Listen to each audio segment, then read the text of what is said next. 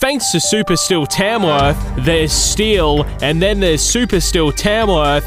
This is the 2TM News Podcast with Toni Ambrogetti and Tim Coates. Welcome to the 2TM podcast. Today we've got Tim Coates, my co host here. We also have lovely guests Llewellyn Owens, the Chief Technical Officer with Providence Asset Group, and Penne Fraser, the Chair of Sustainable Northwest. Welcome. Hi, Toni. How are you? Hi, Toni. Thanks for having us. No problem. So, today we're going to talk about renewable energy and sustainability and how we can work together with big projects and small projects and looking into the future. So, Tim, would you like to kick us off? Oh, why not? We usually do, don't we?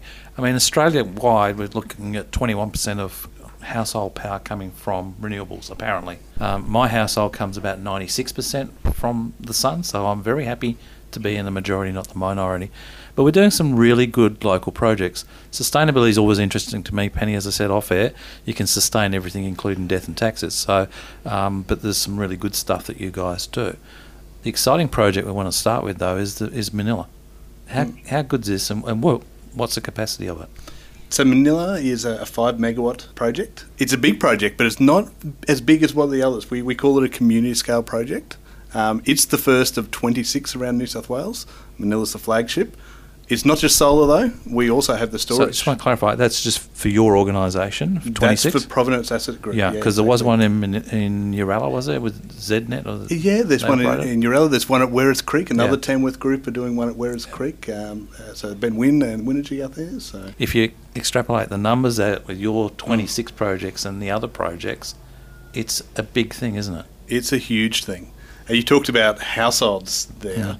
There was five gigawatt of rooftop solar just installed last year alone around Australia. Yeah, the numbers of, of renewables being installed are uh, astronomical. It's fantastic.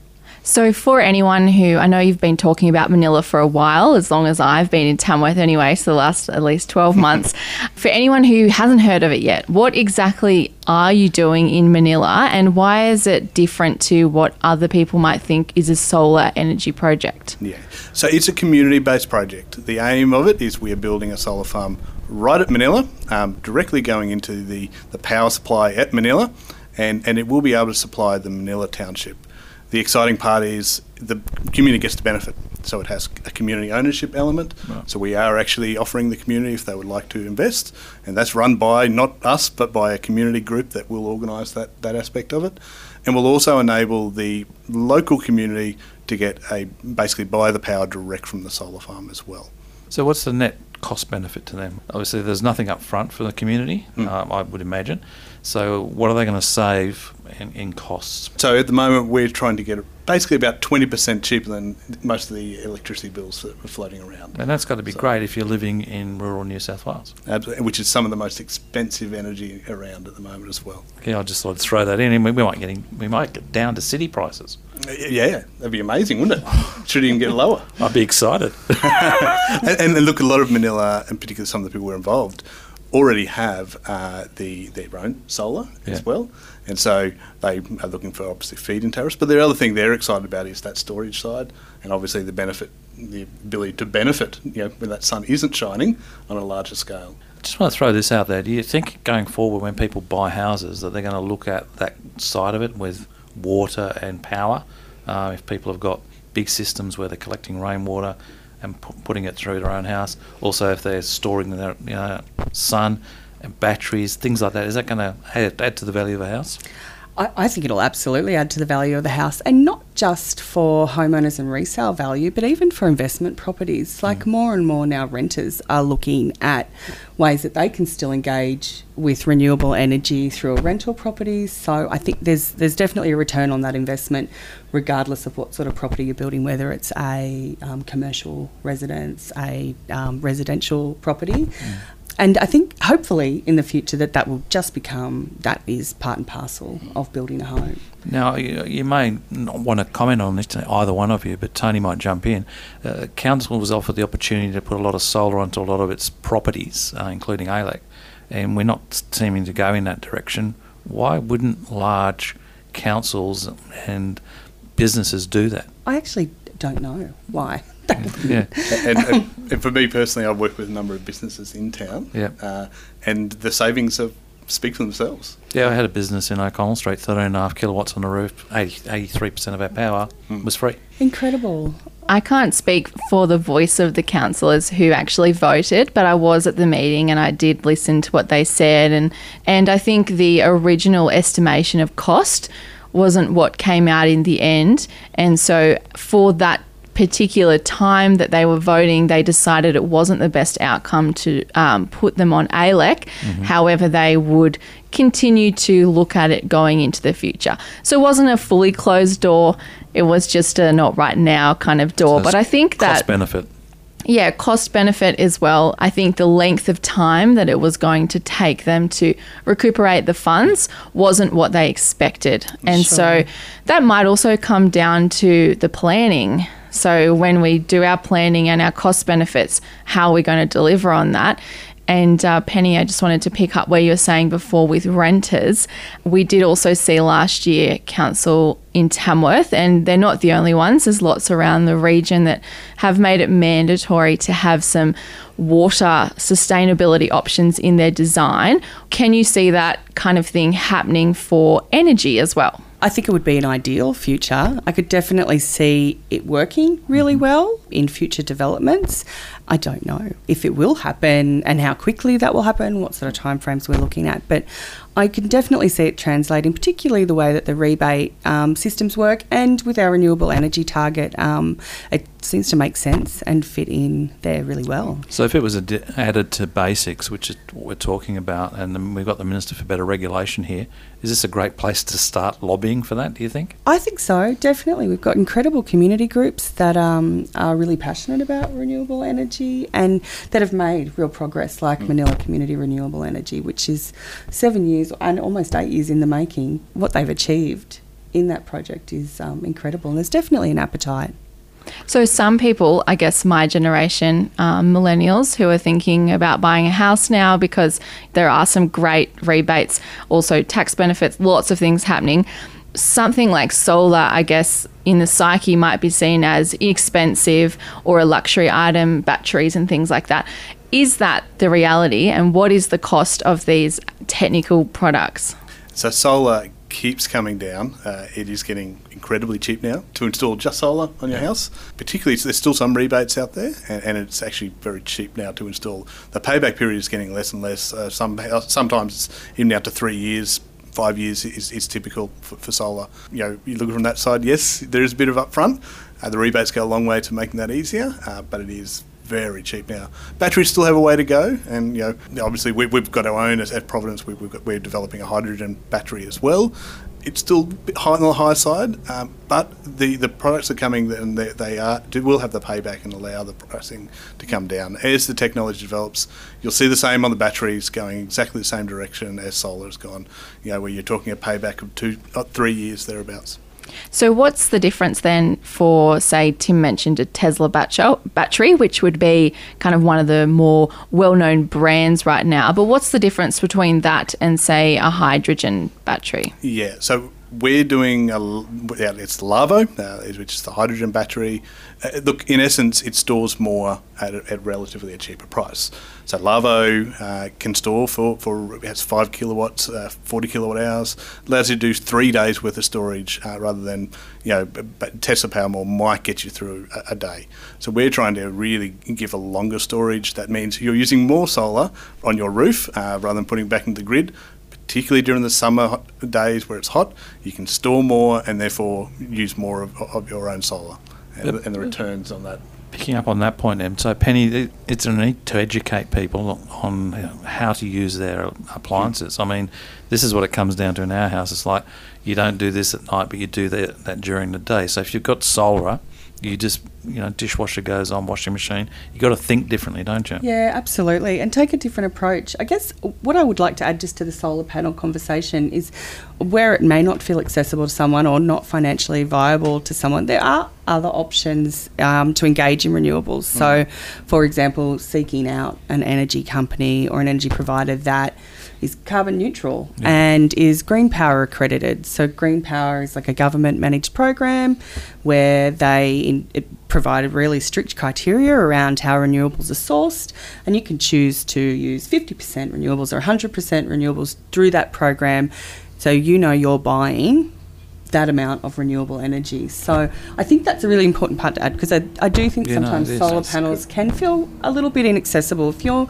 just bought your first home, you've got small children and you're just struggling to pay for swimming lessons or, you know, um, that there are other ways that you can let your money do the talking and, and you can find different ways to engage with renewable energy um, through energy providers, banking institutions, superannuation, um, all those things you can find ways to invest that you're already doing, but you can just find a way to engage with renewable energy that way.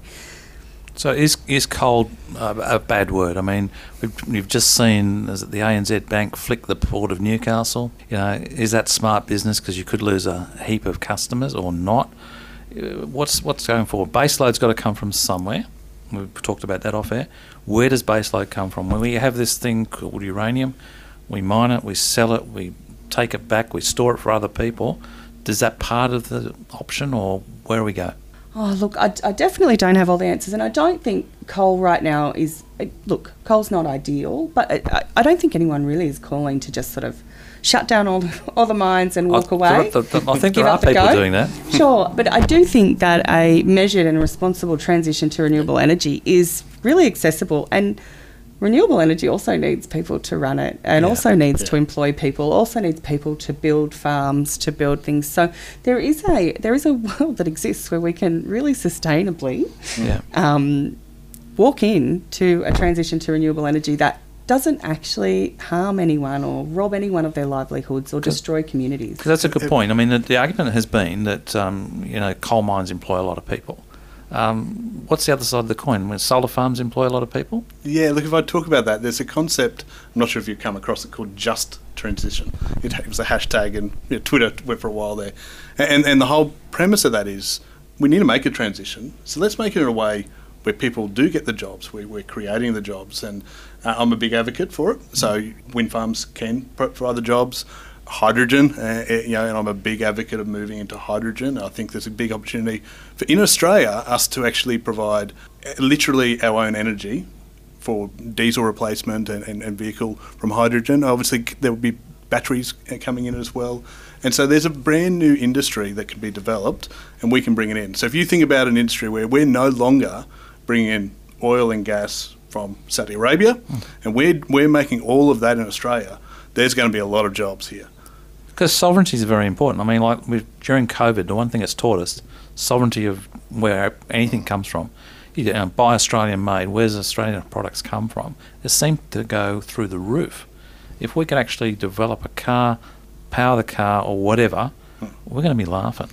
Just from the sun and wind. Yeah. And that feeds into the greater conversation of sustainability, full stop, doesn't that's- it? that's- it does. That just those being able to buy things that are locally made, Yep. locally grown, having access to local food, being able to drop down to your growers market, like it sort of can be on that really great scale of gas and power and all those things, and right down to the apples that you eat during the week. I think it's definitely informs that conversation. But then we need the workers to pick the fruit, don't we? Well, we do. Sorry, I just thought I'd throw that in there. Well, yeah, there's a lot of discussions about that at the moment. But um, speaking of a just transition, here in the Northwest, there are a lot of people employed in coal mines. And so there might be some people, for example, that have been there for 20, 25, 30 years, uh, but they're not at the end of their working life. So how do we transition people who have those sets of skills into these new or different jobs that would become available in a renewable energy? I know this is a really hard question um, and no one has like a full answer, but what's a way? I guess there's obviously diff- different skills that are needed. How do we do that, or what skills are similar that we could bring people over? So I actually don't think there are a huge amount of different skills. A lot of the trades are the same. We talk about hydrogen; it's no different to gas. You need fitters and turners. You need boiler makers. You, you need those those trades in order to deliver that. We talk about um, wind. You know, wind has turbines. No different to people. You know, fitters and turners and people working on that. Electricians are right across. Um, solar uses a lot of the civil um, people who, who you know obviously they're wind does as well. So all of those industries have the skill sets. Yes, there are specialists that we need to deliver that. Absolutely, um, we'll need to train new people up, and some people can choose to take that training.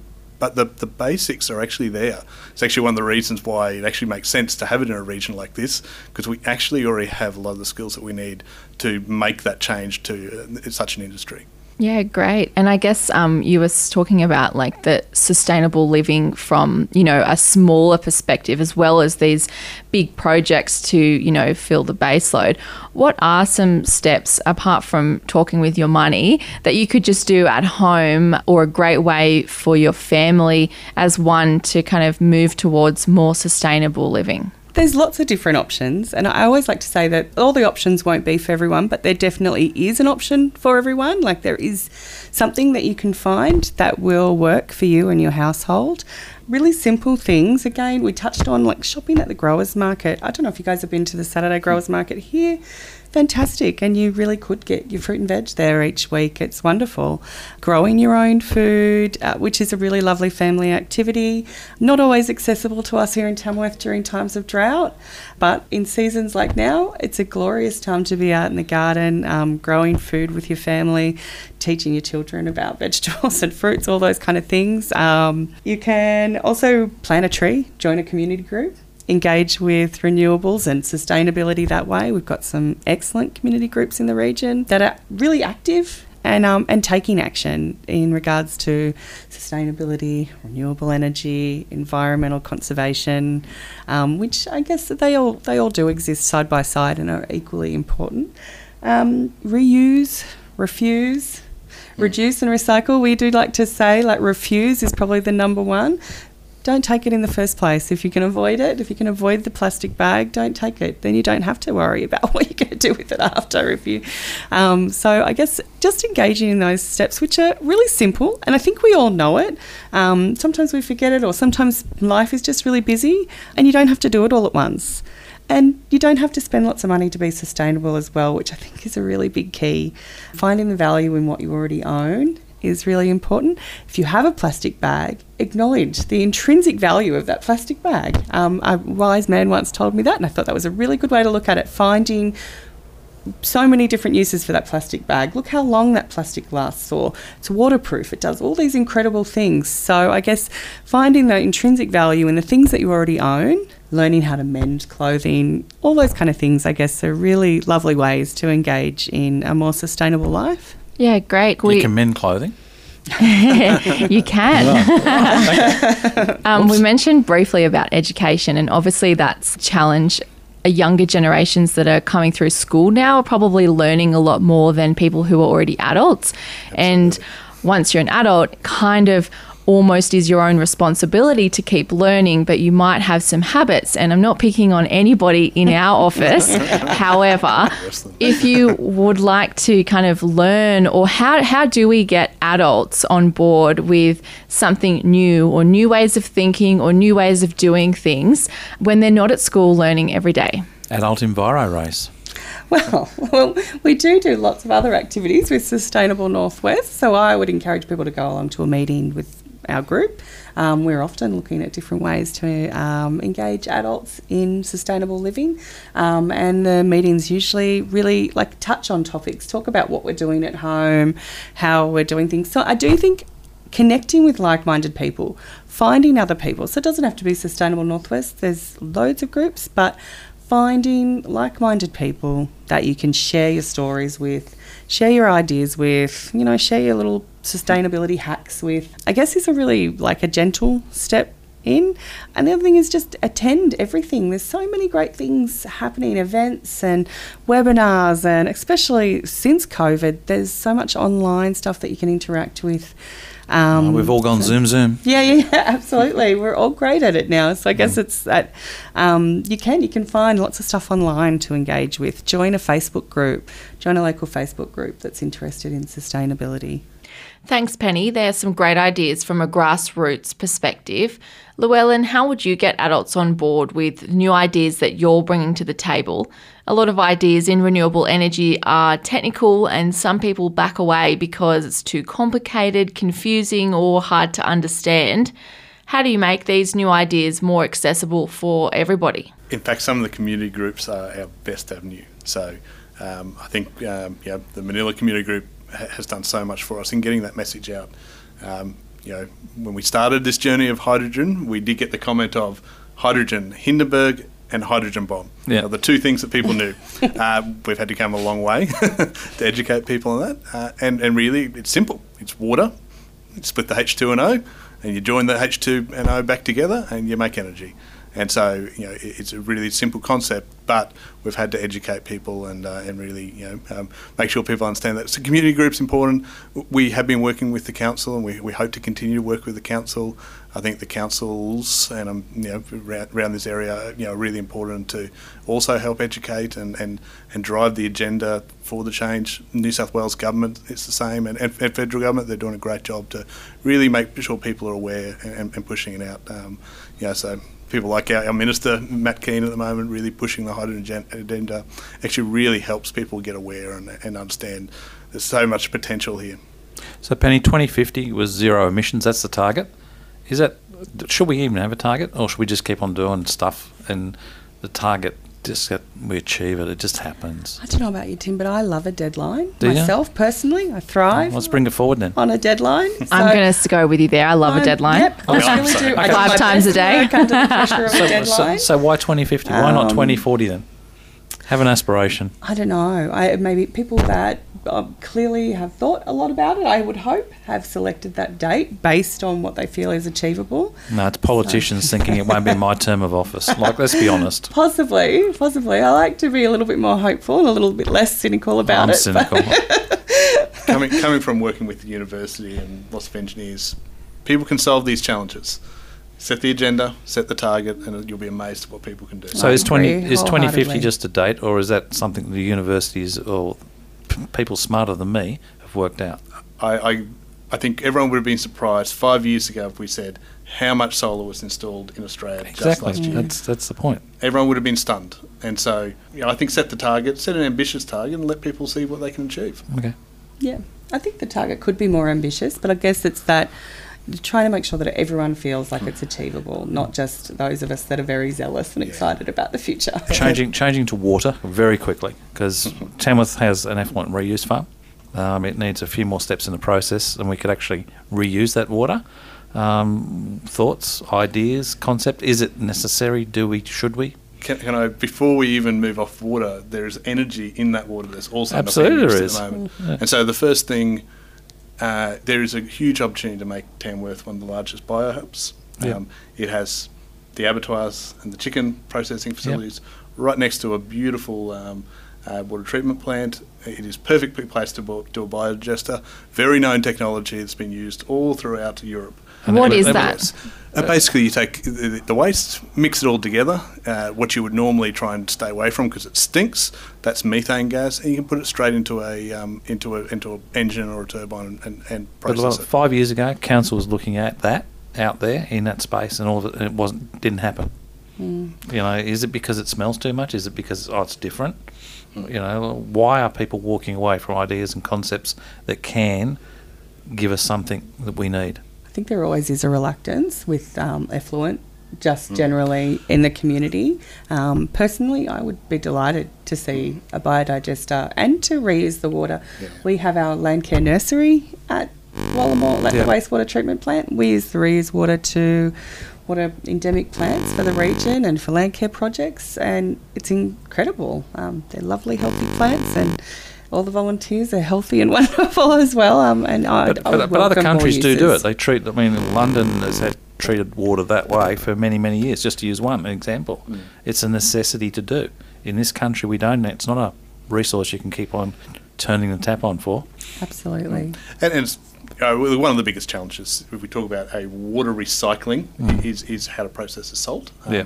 I was fortunate enough, it's a very young engineer. I did the Brisbane Water uh, Recycling Project, Okay. Western Corridor. It was the benefit there is we had the river right next to it to dilute the water and get rid of the, dilute the salt and get rid of the salt naturally in the ocean, right? We, do, we th- that's still a challenge that they need to need to address uh, with any recycled water project. Okay, but if you keep using the water on the effluent reuse farm, what it does eventually is just build up and kill the crops anyway. Absolutely spot on. So there is a process we need to work. So you have to remediate the land if you're going to grow crops with it. Just throwing it in there.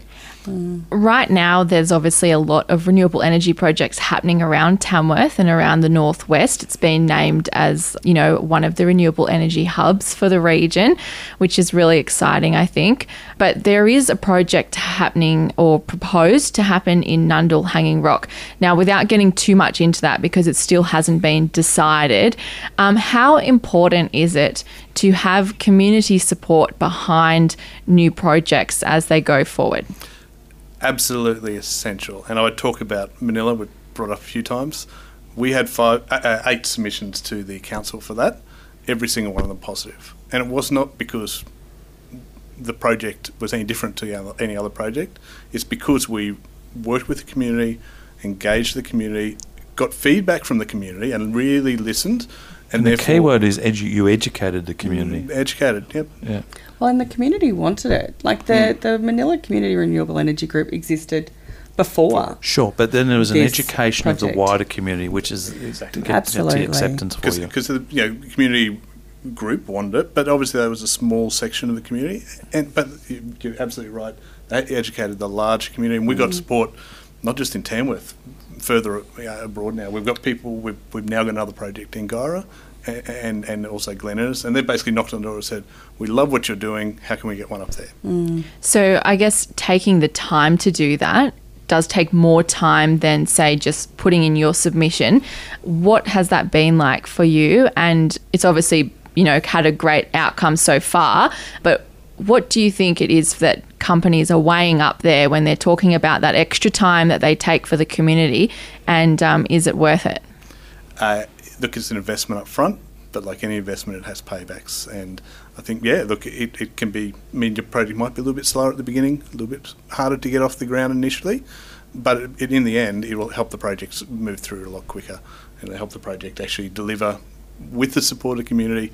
It's a lot, all of these projects are there for 30 years. That's a marriage. You need to do a little bit of dating before you go into the marriage. Yeah, buy me dinner first. Yeah. Buy me dinner first. That's a fantastic analogy. Um, so I think that's kind of covered a lot of things there. But if you just wanted to let us know maybe how we can connect with you outside of this podcast and maybe your last little wrap up for this session. Sure. We're on Sustainable Northwest are on Facebook. We've got a website. Um, and we meet on the first Tuesday of the month at the Tamworth Hotel from 5 pm, and all are welcome. To That's very along. sustainable, isn't it? Very sustainable. Yeah. Um, and I guess just as a broad thing, um, join a community group, go along to a working bee. There's we've got some excellent groups in Tamworth. We've got the Tamworth Parents and Friends for Climate Action. We've got Manilla Community Renewable Energy. We've got land care groups right across the region. Um, Because you guys that- came from a marriage land care. we are. It's the first, yeah. Sustainable Northwest Yeah. subcommittee of Tamworth Regional Yeah. Land Care, um, along with a load of land care groups across Yeah. the region. So TRLA is the kind of hub that, um, that you know just kind of helps us all out um, to achieve what we want to achieve throughout the year. But I think that there's just so many opportunities to get amongst it, um, and also just do your research, find out um, how you can you know engage with renewable energy. Great. And Llewellyn? Uh, so the Providence, we have a website, so so come to it's providences with an S dot com dot au. Uh, but also feel free to reach out to Emma at the Manilla Community Renewable Group to learn more about Manilla project itself. Uh, look, in essence, we've always in Australia utilised our resources, and I think the renewable push is no different. Uh, no different from coal, no different from gas. We had those renewables, um, and uh, yeah, really, what we what the, the advantage is, we have some of the best sun and wind in the world, and, and that's what we're trying to develop here and make sure the community can utilise it for the benefit of Australia. Yeah, look, and it, it, to wind it up from my perspective is that these conversations have been around for a long time in the business community. Some of our businesses, our big businesses, have done some amazing work. Um, Tees in particular did some amazing work with water and uh, other resources out there during the last drought, so the one before, cut down their water usage by 20 something percent. So did one of the flour mills here. So businesses have made their contribution. It's now the next level. So I know that, uh, and give Carey's a rap, I think they put in something like 20 odd rainwater tanks to collect off their new building in Taminders. So businesses are aware. Uh, It just needs to be more aware, and we, we need to use those resources properly.